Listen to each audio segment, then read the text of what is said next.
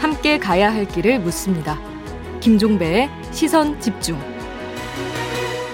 네, 국회로 가보겠습니다. 민주당이 어제 국회 본회의 후에 이동관 방통위원장과 손준성, 이정섭 두 검사에 대한 탄핵소추안 보고를 했고요. 오늘 오후에 표결 처리할 계획이다 이렇게 공언을 했는데 국민의힘은 이에 맞서서 어제 밤샘 농성을 벌이기도 했습니다. 어떻게 앞으로 전개가 될지 궁금한데요. 어, 여야 어, 인사 차례로 연결해서 입장 들어보겠습니다. 먼저 국민의힘 윤희석 선임 대변인 전화로 만나보겠습니다. 나와 계시죠? 네, 안녕하세요. 네, 밤샘 농성 어떻게 끝났습니까? 어, 지금 아직도 저 끝났다는 얘기는 제가 못 들어서 제가 어, 직접 확인은 못해서 네, 네, 예. 알겠습니다. 못, 네, 아직 듣진 못했습니다. 근데 예. 어차피 본회의 보고를 하더라도 24시간 이후부터 처리가 될 수 있기 때문에 그 간밤에 네. 무슨 일이 발생을 내야 발생할 수가 없는데 굳이 밤샘 농성한 이유가 뭘까요?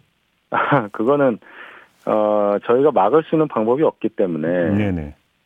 소수당인 국민의 입장에서는 아무리 음. 여당이더라도 막을 수 없는 방법, 막을 수 있는 방법이 없다. 음. 그래서 이 탄핵안 처리가 무도하다는 거를 국민들께 보여드리기 위해서 여- 철야, 음. 철야, 연좌, 농성이란 방법으로 시위한 거죠. 여론에 이제 호소하는 차원이다 이렇게 이해를 하면 되는 거죠.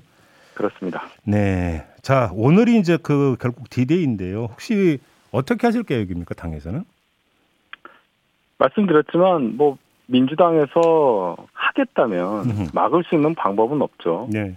뭐 여러 가지 뭐 국회 선진화법도 있고 하기 때문에 음. 이걸 뭐 물리적으로 막을 방법은 없어요. 네. 어 그래서 저희가 선제적으로 이렇게 철야 연좌 농성을 했다는 말씀을 드리는 거고 음. 어 탄핵안 통과하겠다고 하는 것을 받아들일 수밖에 없는 그런 어 입장입니다. 아, 그러니까 그러면 지금 우리 대변인님의 말씀을 이해를 하면 물리력으로 막지는 않을 거다 이런 말씀이신 거죠? 정리하면? 그 물리력으로 어떻게 막겠어요? 음, 근데 보도를 보면 뭐 그러니까 네. 그 국회의장이 본회의 진입하는 거 이런 걸 뭔가 막을 수도 있다 이런 보도가 나오고 한번 확인차 음. 질문드려봤습니다.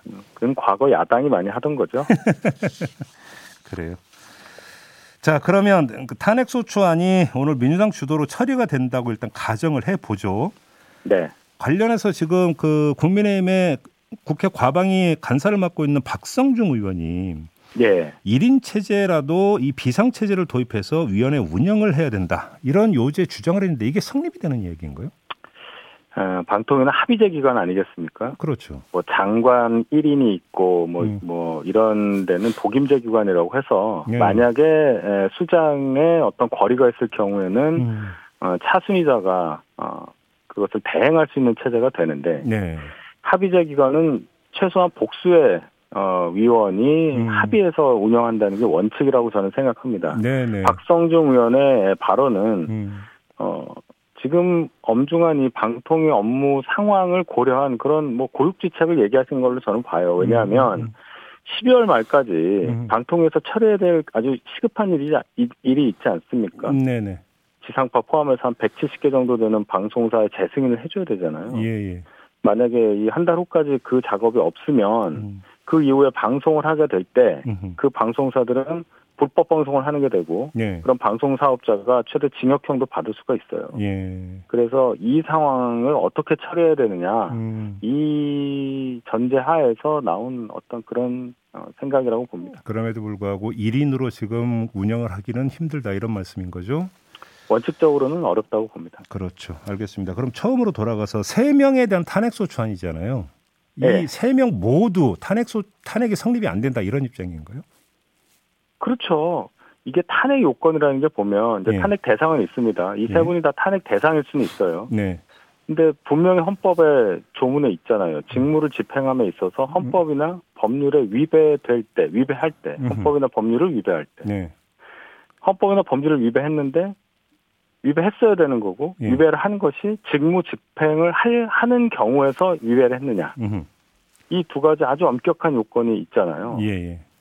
과연 이동관 방통위원장 비롯해서 이 두 명의 검사에 대해서도 음. 이 요건이 엄격하게 적용될 여지가 있느냐 음. 이것을 봐야 하고 지난번 뭐 잘 아시겠지만 이상민 행안부 장관에 대한 어, 탄핵 소추 결과도 이론의 여지 없이 9대 0으로 결론이 나지 않았습니까? 네. 거기에 대해서 민주당은 아무런 해명도 없었습니다. 음.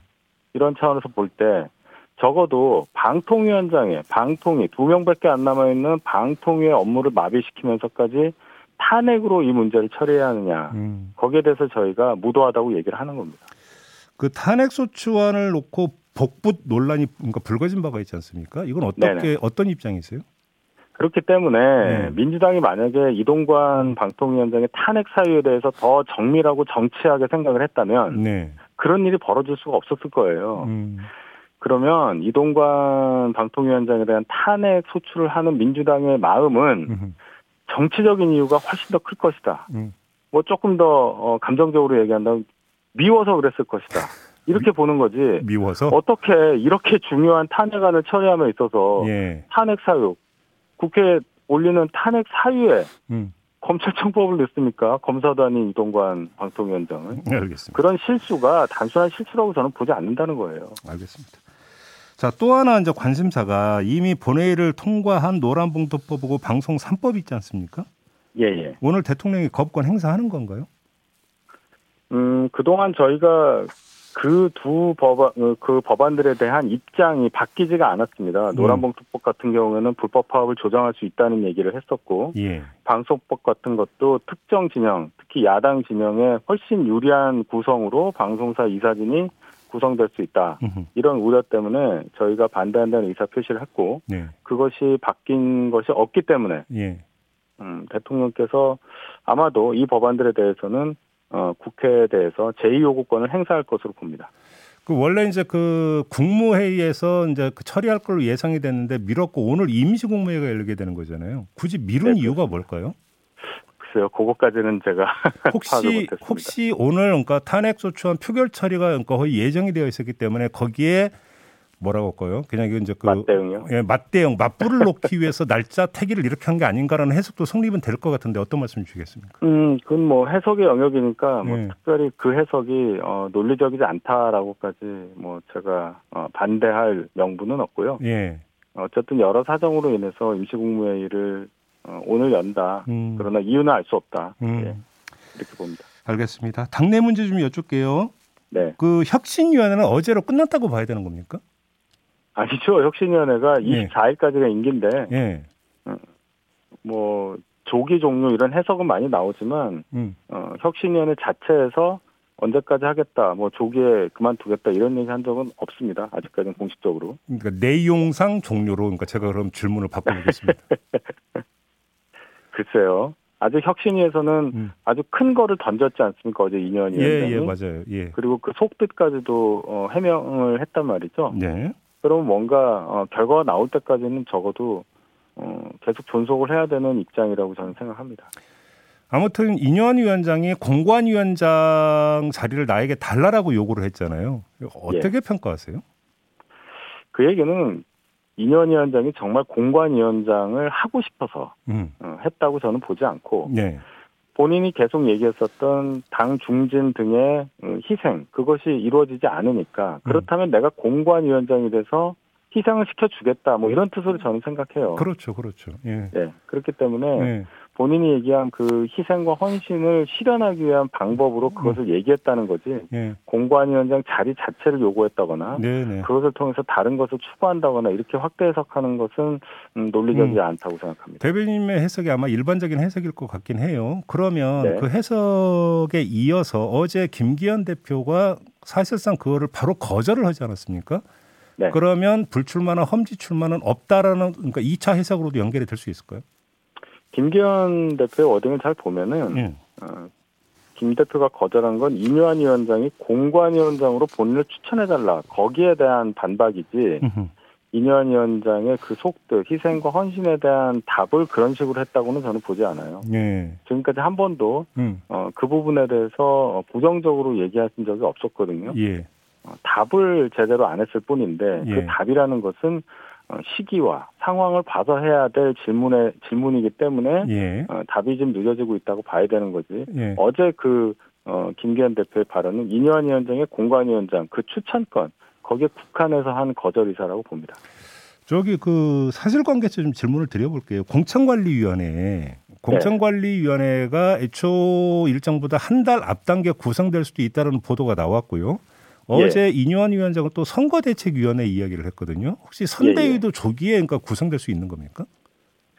어 뭐 그것은 저희 당의 일정에 따라서 가는 거죠. 공관위가 일찍 되니까 선대위 얘기 나오니까 그것까지 같이 가냐 하는 말씀인데 네. 사실 공관위 일찍 간다는 것은 저희가 어, 당원 당규 상으로는 어, 사실 미룬 거예요. 저 더 음. 늦춘 거예요. 음. 그동안 120일 전, 총선 120일 전까지 구성해야 한다고 했던 것을 예, 예. 한 번도 그렇게 한 적이 없어서 예, 예, 예. 특히나 이번 총선은 지난 총선보다 5일이 빠릅니다. 예, 그래서 그 날짜를 지키기가 어렵기 때문에 예. 예. 당원 당규를 바꿔서 총선을 120일부터 90일 전에 공관위를 설치한다고 저희가 어, 지난주에 당원 당규를 바꿨고요. 음흠.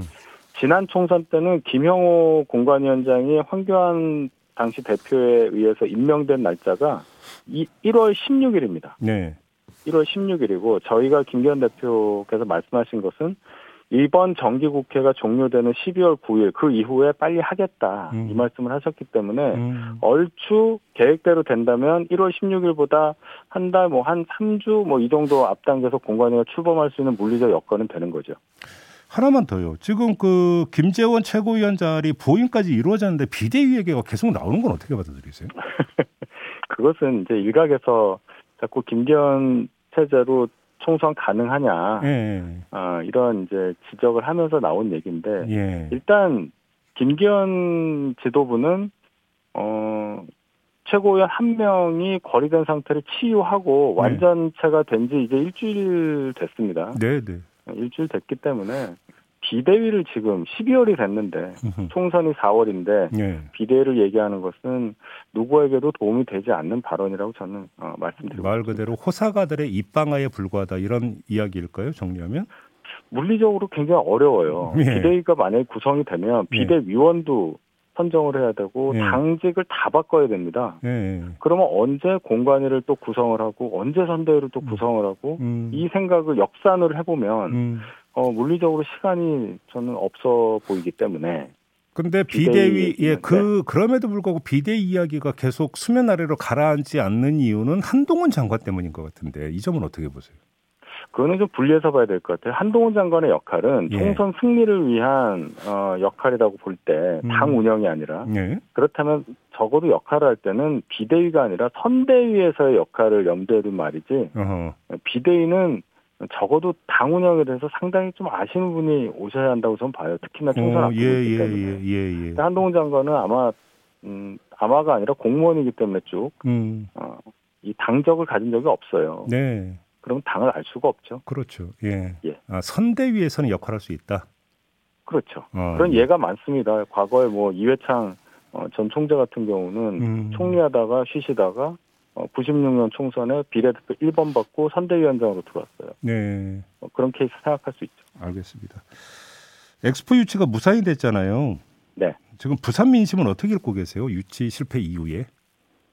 어, 뭐 좋을 수가 없죠. 그동안 네. 네. 음, 부산 또 경남 분들이 많이 음, 기대를 하셨고 음. 또 거기에 따라서 정부에서도 어, 굉장히 많은 어, 일들을 했었는데 네. 이게 이제 무산이 되니까 네. 그동안 그 지역에서 엑스포를 향해서 어, 추진돼 왔던 사업들이 무산되는 거 아니냐 심리적으로도 당연히 어, 불편하실 거고요. 네. 네, 그런 차원으로 생각합니다. 혹시 이게 총선의 변수까지 될 수 있다고 보세요? 저희에게 뭐 좋을 건 없을 겁니다. 음, 그러나 음. 아, 그 저희가 충분히 그래도 예. 어쨌든 예. 측을 잘못해서 어, 많은 기대를 하게 해드린 부분에 대해서는 충분히 송구하다는 어, 말씀을 전하야 하겠지만은 그러게요. 어, 어. 충분히 그 지역에 대해서 엑스포를 준비하는 과정에 있어서는 음. 진심을 다해서 어, 임해왔기 때문에 예. 어, 적어도 그 부분은 인정받을 수 있다고 생각합니다. 예측이 너무 크게 빗나갔잖아요. 이거에 대해서 네. 혹시 정부로부터 여차저차해서 이렇게 된 거다라는 혹시 설명은 들으셨어요? 아닌데요. 제가 뭐 당 차원에서 그런 걸 들은 건 없는 걸로 알고 있고 예. 어, 언론 보도를 통해서 어, 좀 기사를 접하니까 그럴 음. 만한 또 상황도 있었던 걸로 이해하고 있습니다. 알겠습니다. 자, 오늘 말씀 여기까지 들을게요. 고맙습니다. 감사합니다. 네. 윤희석 국민의힘 선임 대변인과 함께 했습니다. 뉴스의 이면을 파헤치는 삐딱선 정신. 핵심과 디테일이 살아있는 시사의 정석. 여러분은 지금 김종배의 시선 집중을 청취하고 계십니다.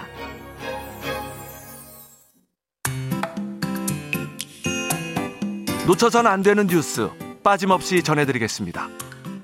여기도 이슈. 네, 이용주 뉴스캐스터와 함께합니다. 어서 오세요. 안녕하세요. 아, 그 앵커님 몸은 좀 괜찮으세요? 아 예. 어, 촌철님들이 많이 걱정하고 좀, 계십니다. 좀 떨어져야 되는데. 어, 예, 아, 최대한 이건 민폐 끼칠까봐 좀 약간 걱정이 됩니다. 거리를 두겠습니다. 아 예. 예. 네, 섭섭합니다. 예. 아, 시작하겠습니다. 어떤 이슈인가요? 예, 그 유네스코 세계 기록 유산이라는 것이 있습니다. 네. 우리가 평소 많이 들었던 세계 문화 유산이나 세계 자연 유산과는 조금 성격이 다른데요. 세계 기록 유산의 영문명은 Memory of the World, 음흠. 이 세상의 기억입니다. 네. 인류 대대손손 길이길이 보존할 만한 기록물을 유네스코에서 이 지정을 하고 있는 것이죠. 음, 그러니까 우리나라 같은 경우 지난 5월에 4.19 혁명 예. 그리고 동학혁명 기록물들이 등재된 적이 있다면서요. 예, 맞습니다. 기쁜 소식이었죠. 예. 예, 덕분에 우리나라는 총 18건의 세계 기록을 보유한 이 근본 있는 국가가 됐습니다. 근본이 있는 국가? 네, 근- 근본이요. 음. 자, 그러면은 어, 지금부터 그 앵커님에게 네. 간단히 퀴즈를 내보겠습니다. 또뭐또뭔 퀴죠? 아, 죄송합니다. 네. 몸도 안 좋으신데 네, 아, 네, 네. 낼 건 내야죠. 네. 제가 지금 말씀드리는 유네스코 이 등록 유산 중에 음. 기록, 문화, 자연 중에 어떤 유산인지 한번 맞춰 보시겠습니까? 어, 삼지선다네요. 예. 음, 자, 첫 번째 문제입니다. 하와이 화산 국립공원 어떤 예. 유산일까요? 이건 자연유산이지 당연히. 이게 네. 문화 아니고요. 너무 쉽잖아요, 너무. 아, 예, 예, 알겠습니다. 그럼 두 번째 조금 난이도 있습니다. 음, 음. 자, 레오나르도 다빈치의 최후의 유산. 아, 최후의 최후의 만찬은 예. 어떤 유산일까요? 문화유산. 어, 예. 왜냐면 이건 기록은 아니거든요. 네. 그렇죠. 또 어우, 좋습니다. 자, 네. 세 번째죠. 고려 대장경판 어떤 유산일까요? 기록유산. 야, 역시 또 대표적인 지식인다운 이런 어, 제 모습도 뉴스 나왔어. 네, 네. 조금 쉬웠는데요. 네. 사실 이렇게 구분이 그렇게 어렵지는 않습니다. 음, 그렇죠. 예, 그런데요. 오늘부터 지금부터 이제 이슈가 들어가는데 아, 지금부터 좀 고혈압이 있으신 분들은 잠시 좀 귀를 막아주셨으면 좋겠어요. 열받는다. 네, 왜냐하면 소화하기 좀 쉬운 뉴스가 아닙니다 지금. 아. 네. 자, 일본이 아, 고려 대장경 목판 인쇄물을 유네스코 세계기록 유산으로 등재를 추진하고 있다. 뭐 이런 소식입니다. 이게 고려 대장경이라는 게 우리 팔만 대장경 얘기하는 거죠. 예, 맞습니다. 음. 이 정식 명칭은 해인사 대장경, 제조 대장경 뭐 네. 이렇게 부르는데요. 예. 음. 아, 우리에겐 팔만 대장경이죠. 근데 일본이 이 팔만 대장경의 인쇄본을 조조지라는 절에 가지고 있습니다. 그런데 음. 이번에 유네스코 세계 기록 유산에 등재 신청할 후보로 조조지가 소장한 이 불교 성전 총서 3종과 음, 히로시마 원자 폭탄 투하 당시 참상을 보여주는 사진을 선정을 했습니다. 근데 팔만 대장경은 이미 유네스코 기록 유산으로 등재돼 있지 않나요? 예, 그렇죠. 자랑스러운 대한민국의 기록 네. 유산이죠. 네. 어, 근데 지금 많은 분들이 그래서 지- 그래서 더 분노를 하고 계시는 거예요. 음. 이미 우리가 만든 우리 목판 원본을 등록을 했는데 음. 그 목판으로 인쇄된 출력물을 일본의 기록 유산으로 등록을 해도 되는 것이냐? 네. 심지어 이게 그 뭐 초창기본이 아니라고 해요. 어 그래요? 네, 그러면은- 이른바 초판본도 아니다. 아니다. 그러면 음. 지금 바로 우리가 목판 가동해서 인쇄 백부 해가지고 전 세계에 배부하면 어떻게 되는 건가? 뭐 이런 예. 얘기가 나오고 있습니다. 예. 뭐 어제 뉴스 보니까 뭐 이거 뺏어간 건 아니라고 일본은 주장 하나 보던데. 예, 예. 그렇다더라도 우리나라 거잖아요. 우리나라 그쵸. 거. 왜 근데 자기네들이 등록을 해? 그러니까요. 어우, 진짜. 예. 아무튼 명색이 유네스코에서 관리하는 기록 유산인데 예. 이미 팔만 대장경 등록돼 있는데 예. 그럼 겹치잖아요. 예. 겹쳐도 된다 그러더라고요. 아 그래요? 예, 그 세계 기록 유산은요 문화 유산과는 달리 기록을 하고 이 전승한 인류의 아카이브로서의 목적이 강하기 때문에 에, 식민 지배국이 식민지에서 강탈한 기록을 등재하거나 음. 반대로 식민지였던 나라가 식민 지배국이 남기고 간 기록을 등재하는 경우도 있다고 합니다. 네. 아, 그래서 다른 나라에서 기원한 기록물에 대해서 등재 신청을 하는 것도 음. 충분히 있을 수 있는 일이다 이렇게 말하더라고요. 근데 이게 어떻게 일본으로 가게 된 거예요? 근데? 아, 이게 어떻게 된 거냐면은 16세기의 혼란스러운 일본을 통일하고 17세기의 에도 막부를 열었던 도쿠가와 이에야스 네. 덕천 가강이라고 하죠. 네. 예, 이 사람이 일본을 통일하러 나르면서 이 전국에서 이거를 수집을 했다 그래요. 음. 그리고 이 도쿄에 있는 절 조조지에 기승을 한 건데요. 예. 그, 아, 기증을 한 건데요. 음. 이번에 유네스코에 등재할, 신청할 조조지의 불교 성전 총서 3종, 요거는 우리나라 고려대장경 인쇄물이 아니라 음. 뿐만이 아니라 중국 남송시대나 원나라 시대 인쇄물도 있는 것으로 알려져서 예. 중국 쪽 반발도 예상이 되고 있습니다. 아니 자기네 거 등록하지 왜 굳이 우리나라 거를 뭐 지금 자기네 것처럼 해서 등록을 하려고 해요? 그러니까 굳이 말이죠. 예. 그 일본 문부 과학성은요 많은 대장룡이 왕조 변천과 전란으로 흩어져 없어졌다면서 음흠. 15세기 이전에 만들어진 사- 세 개의 대장경이 거의 완전한 상태로 있는 것은 전 세계에서 유래를 찾기 힘들다. 음. 뭐 이렇게 이야기를 했습니다. 예. 일단 자기들이 보유하고 있고 또 인류 역사의 대단한 기록이니까 이 빠르게 빠르게 진행시켜서 2025년 등재를 목표로 하겠다는 겁니다. 음. 근데 여기에는요 내로남불이 있습니다. 왜 무슨 대로는 뭐예요? 뭐냐면요. 올해 우리나라 동학농민 혁명 기록물이 유네스코 기록유산으로 등재되었다고 이 말씀하셨지 않습니까? 음. 음흠. 근데 이 과정에서 일본이 일본 정부 기록물이 포함돼 있다면서 항의를 한 적이 있어요. 아 그래요? 예, 그래가지고 이번 일본 등재 추진을 두고 뭐 너희들이 등재를 하면 인류 유산이고 음. 우리가 등재하려고 그러면 기록 유출이냐 뭐 이런 이야기가 나오고 있습니다. 이런 걸 두고 이제 뻔뻔하다고 하는 거죠. 예, 그렇죠? 그렇습니다. 그런데 우리 이용주 캐스터가 뭐 예. 가시기 전에 네. 또 퀴즈를 하나 또 내신다고요? 아 그렇습니다. 오늘 예. 또 신나는 금요일 아침이지 않습니까? 네. 그래서 또 선물 받을 수 있는 기회, 촌철님들께 제가 또 뭔가 드릴 수 있는 기회가 어, 있습니다. 예. 예, 퀴즈인데요. 음. 방송 내용 들- 잘 들으셨으면 금방 맞추실 수 있습니다. 자, 고려 대장경판 일명 이 팔만 대장경이라고 불리는 이 유물을 소장하고 있는 절의 이름은 무엇일까요? 음. 네, 주관식이고요. 맞히신 분들 중 다섯 분 뽑아서 소화 잘 되시라고 유산균 어, 보내드리겠습니다. 네. 짧은 건 50원, 긴 건 100원이 드는 문자 샵 8001번이나 미니로 보내주시면 됩니다. 저는 여기서 한 말씀 드려도 될까? 예. 한일 관계 정상화 얘기를 정부가 많이 하고 있습니다. 예, 그렇죠. 어? 그렇죠? 예, 예. 한일 관계 정상화 반대할 사람이 누가 있겠습니까? 예. 바로 이웃 나라인데 사이좋게 지내면 좋죠. 예. 근데 그러면 사이좋게 지내기 위한 신뢰 관계가 먼저 형성이 돼야 되는 거잖아요. 예. 이런 식으로 하는데 이게 신뢰 관계가 형성이 됩니까? 그리고 음. 정상화가 됩니까? 이게 안 되는 거 아니잖아요. 예. 그러면 예를 들어서 행정 수반 둘이 만나 가지고 악수한다고 해서 그게 관계의 정상화, 양국 간 관계의 정상화는 아니잖아요. 네. 최소한 상대국에 대한 존중과 예의라는 게 있어야 되는 거잖아요. 맞습니다. 이게 없는데 무슨 정상화예요, 정상화. 예. 아, 또 열받네요, 지금. 아, 몸도 안 좋은데. 네. 네, 어쨌거나 퀴즈의 그, 그 뭐냐 힌트를 드리자면 뉴진스 아, 멤버 중에 비슷한 이름이 있습니다. 네. 마무리할게요. 이용주 캐스터 수고하셨어요. 예, 감사합니다. 네, 조금 전 이용주 캐스터가 내드린 퀴즈의 정답은 해인사였습니다. 뉴진스 멤버를 이야기했는데 해인 씨가 뉴진스 멤버 가운데 한 명이죠. 저도 알고 있습니다. 네, 아무튼 5618님, 8522님, 1018님을 비롯한 다섯 분께 유산균 선물로 쏘겠습니다. 조금만 기다려 주시면 될 것 같고요. 자, 오늘 날씨 알아보겠습니다. 곽지연 리포터. 네, 12월의 첫날 호남 서부 지역 곳곳으로는 대설특보가 내려져 있습니다.